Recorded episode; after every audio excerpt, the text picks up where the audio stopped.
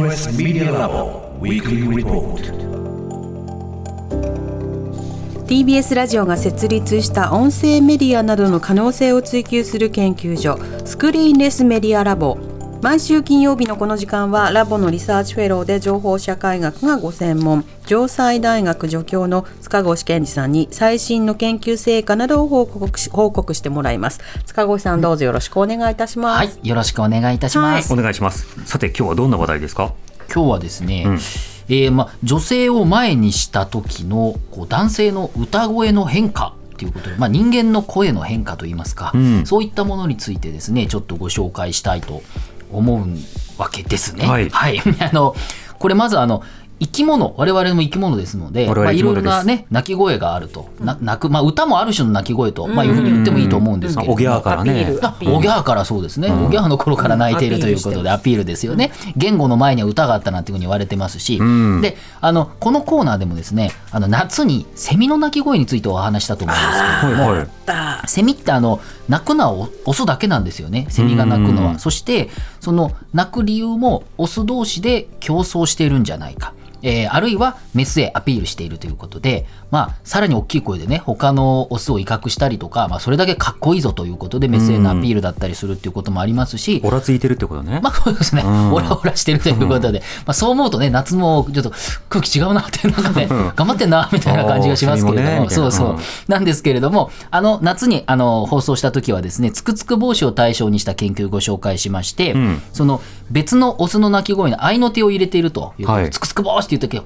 ギャー！みたいな、なんかな合いの手を入れているって話をしたと思うんですけれども、うんうんそれもですね、あの競争してるとも言えますけれども、まあ、協力してるっていう感じもあるし、あとは、その最後にパッと合いの手入れることであのスキーニングっていうんですけどこっそり盗むって意味で なんていうんですかね他のこうセミがうわー！うわー！って喋った泣いてる時に最後にガッて合いの手入れて「あこれうん。俺のです」みたいな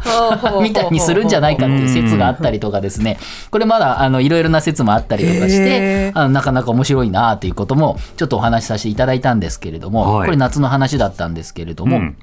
まあ、鳴き声という意味ではですね、あの、いろんな可能性あるわけですけれども、まあ、人間の声、特に今回は男性の歌声ですね。はい。こちらも女性を意識すると、ちょっと変化する可能性があるということを、ん。イギリスのガーディアン紙、えーガーディアンが伝えているということ、これね、ちょっと、あの、チキさんが面白いんじゃないってことをはい。教えていただいてありがとうございます。あいえいえ音声系の記事があるとね塚越さんに DM をねそうなんですよ。ほぼ無言で送りつける合いの手のようだね。合いの手のように。ようによって。あれよって。ありがとうございますとかって そういうのやったりね、たまにしてるんですけれども、あネットワークりがたいんですけれども、あの、このガーディアン紙いろいろ伝えていて、あの、そこにリンクされてる論文なんかもあって、そういうのも紹介したいんですけれども、はい。まずですね、ドイツマックス・プランク研究所と、あと各国のいくつかの国の研究者チーム、2017年に論文を発表してまして、はい。これはですね、あの、人間も歌などの音楽行動っていうのを発展した背景にはそもそもまあ競争するっていうことですね、ん。いまあ、威嚇というか競争するあるいは強調するっていうこともあってこの2つの、えー可能性があるっていう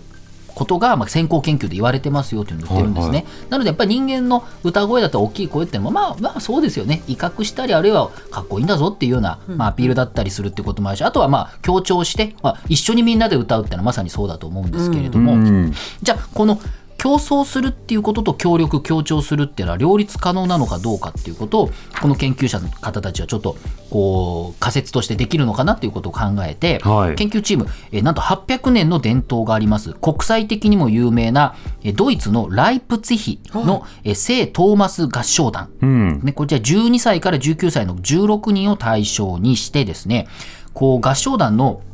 いろいろな個々のあの歌手の歌声とかですね、はい。こういうのをさまざまに分析したということなんですけれども、その結果ですね、えー研究チームが特に気にしたのがシンガーフォルマント歌声フォルマントとも呼ばれるんですけれどもその特に声のパワーを感じる2500から 3500Hz の高周波帯があるということなんですね。うん音域が。音域こここに力が入ると、ん。いわゆるぐっとこう広がってるとか力が入ってる声にはこう強みがあるっていうふうに感じる音域なんですね。これをシシンガフォルマントというふうに言うんですけれど出もしてみたいわ。そう多分ねなんかで出てると思うんですけれどども。んぐらいの音なんだろう。どんぐらいの音なんだろうね。確かにあそうですね。2500から3500ヘルツ。まあ、うん男性で、まあ、あと合唱団なので、はい。まだ言ってもひあのちょっと高いというかね。あー。12、3歳ぐらいだ全体でそのあの周波体があ全体はそうなんですけどね、うんあのこの辺なんですけど特に合唱団がいろいろ歌うんですけれども、はい。結果ですね、えっと実際にバッハの曲を歌う合唱団の声は男性観客の前で歌う時に比べてえ15歳から16歳の女性がいた観客がいた前だとですね、うん。シンガーフォルマントが特に強調されたとおいうことが分かったんですね。パワーが出たと声に。パ。ワーが出たということ。同時によ同時にですねこれによって合唱全体のバランスが崩れることはなかったんだと、うん。つまりまあ無意識のうちに競争しながらも強調はできているということに、まあ、なりましたよねというのがうん。2017年の研究だったんですね。はいはい。でこれ一方でこのシンガーフォルマントの強化がより魅力的な声なのかどうかっていうことに関してはこの研究だけではちょっとわからなかったということで確かに。その2017年の研究を主導しました、えー、と今はデンマークオーフオーフス大学で神経科学を専門としてますこのピーター・ケラーさんという方がですね、うん今年の11月に別の研究者たちと含めてですね新たな研究をしたと。でこれどういうものかというと、はい。オンラインで、えっと、10代から80代までの男女2247名のボランティアを、まあ、募ってですね、うんその人たちを対象にその同じようにですね観客に女性がいる場合とそうでない場合の歌唱をまず聞いてもらって調査をすると男性客だけバージョンと女性がいるバージョンと。はいをはい。それを、えっと、男性女性、まあ、年代バラバラにみんなに聞いてもらうと。うん。でその結果面白くてですね、参加したその聞いたボランティアの方男女ともにパフォーマンスが違うってことはやっぱ分かったと。歌声違うねみたいな。うん、やっぱりフォルマントが強調されててなんか気合入ってるみたいなことはなんか分かるんですけど、はい。面白かったのは両方男性女性効率際に気づくんですが特に女性の参加者は、えーシンガーフォルマントが強調された声に、えー女性はですねその時の歌声を好むっていう結果が得られたんですね。あ魅力を感じてると。単に歌声が違うっていうことじゃなくて、うん。なんかいいなと。